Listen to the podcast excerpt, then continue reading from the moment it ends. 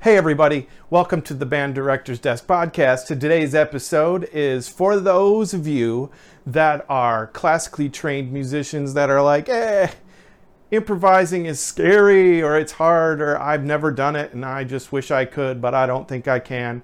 Or you're a budding jazz musician that's like, I wish I could improvise better. Or you're a beginner and you're just looking for ways to make playing music more fun. Or you're a teacher and you're looking for ways to teach your kids how to improvise or your students how to improvise. This episode's for you. And so, without further ado, let's get started. The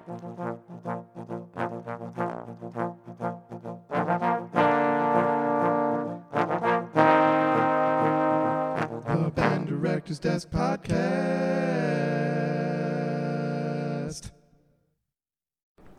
Hi, everybody. Welcome to the Band Director's Desk podcast. My name is Joe Radke, and uh, today I'm going to talk about improvising. And I think improvising is one of the most important things to do as a musician. And I think all musicians, whether you're just playing music for fun, or you're a professional musician, or you're a composer, or whatever kind of musician you want to be, I think you should improvise because I think that's the way that we get to be creative on our own and we get to figure out what we really know musically. So, let's talk about improvising. One of the scary parts of impro- improvising, I think, for most people, is that we live in a world that can make things perfect. And so we see and hear all these things that are perfect. And we think we have to be like that. And we don't. So I think one of the cool things about listening to jazz music or rock, um, early rock, where there was, was a lot of improv, improv, im- oh my gosh, that's a hard word to say, improvising, is that uh, there was imperfection. They were bending notes and choosing wrong notes and, you know, pushing the envelope a little bit. And sometimes they were in time, sometimes they were out of time.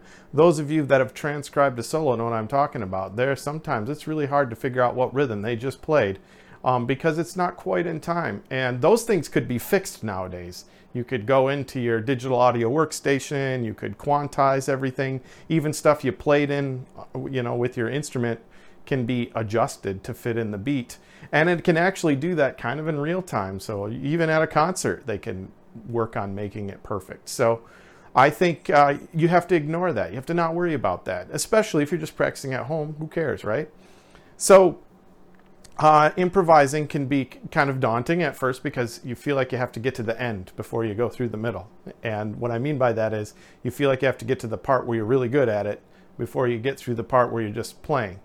So think about being a child, you know, a, a, newborn. A newborn learns how to talk by improvising, right? They listen to the surrounding sounds and they make stuff up. And eventually they learn some words and some sentences. And before you know it, they're pretty good improvising with their language, just like you are. However, their uh, impro- improvising is limited by the things that they've already heard or the things they've absorbed. So, like the books that they've read, or the movies that they've watched, or the people that they hang around. If there's words they've never heard, they won't use them. You won't use them, right? So, one of the first things about improvising is listening to a lot of music, right? We talked about that in the last episode, but that's really important. You have to listen to grab the language to know what to say. The second is is you have to learn the language. And so that's, you know, this the boring stuff like learning scales and all that kind of stuff getting those books full of jazz licks and you know all that kind of stuff that stuff helps because it teaches you a language it helps you learn all these things about your instrument and puts them in your mind and your body so that they'll be called up when you're improvising but even all of that stuff that you have to kind of learn and go through doesn't really you don't really need it all to get started uh, even a beginner that's been playing their instrument for just a few weeks can improvise, you know, make stuff up. And and I think that's really important for them because that lets them explore the instrument. So let's talk a little bit about the two kinds of improvising you can do. The first kind is you can steal somebody else's idea and improvise on that. So that would be like taking a, uh, a song that somebody already wrote, play the melody, and then improvise on that melody. And you might think of that in the classical world as a theme and variations. I mean, really, those those composers were just doing improvising. I bet you when they composed it, that's what they were doing. They sit in the piano and improvising, right? Um, Bach used to improvise entire fugues. That to me blows my mind how he could do that counterpoint in his head while he was playing. But it's the language he knew. So, um, anyway, take somebody else's idea, improvise on it. The other one is you can just play stuff. You can just start to improvise, come up with your own ideas. Of course, we all know that you don't really come up with your own ideas. Uh, you come up with ideas that you've already learned and you're putting them together in different ways. So the full idea is yours, but all the little parts of the idea are somebody else's, right? So the more of those things that you know, those little things like um, patterns and all that, the more more ideas you can come up with quickly, but you don't have to. So anyway, I'm going to take my instrument here, and for the first time on this podcast, I'm going to play it. And um, so what I'm going to do is I'm just going to take a melody, and then I'm going to improvise on it. All right. So this is something that you could try. Just take any melody, something easy, something that you know. I always have my sixth graders, my beginner students, start with Hot Cross Buns because that's the first song that they know and the first song that they like to play and improvise on that. So here we go. I'm going to play Twinkle Twinkle though. All right, here we go. So, basic song.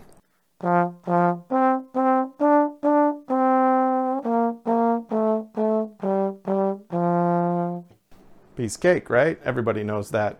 Um, now, I'm just going to improvise on it. And I don't, it doesn't matter where it goes. So I, before I start doing that, what could I improvise on? Well, I could change the rhythm. I could change the notes and leave the rhythm. I could change um, the the key. I could, you know, add notes. I could put passing tones and notes in between. So I'm just gonna see what happens. I'm not gonna think. All right.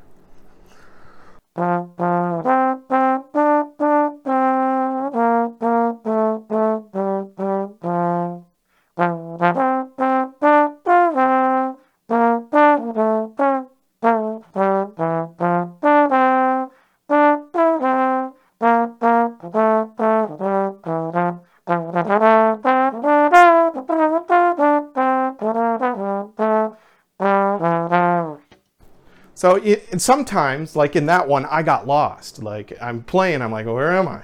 And the fun part of improvising is just trying to find your way back. And Twinkle Twinkle Little Star, where you're trying to find your way back to, it's the first note you start on, right? The, the F. In my case, I'm playing it in F.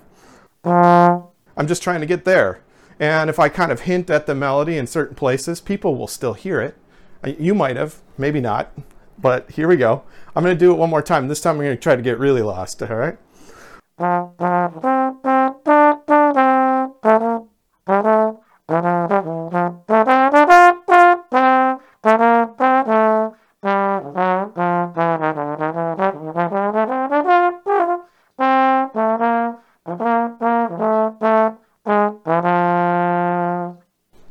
There, there's my improvising on Twinkle Twinkle Little Star.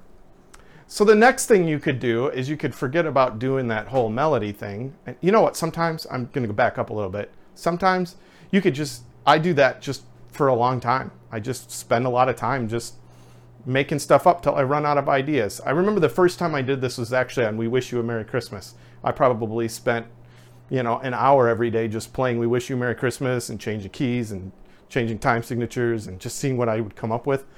And uh, and it's just really fun. So the next thing to do maybe is just to make stuff up. So, you know, you can just start make a little riff.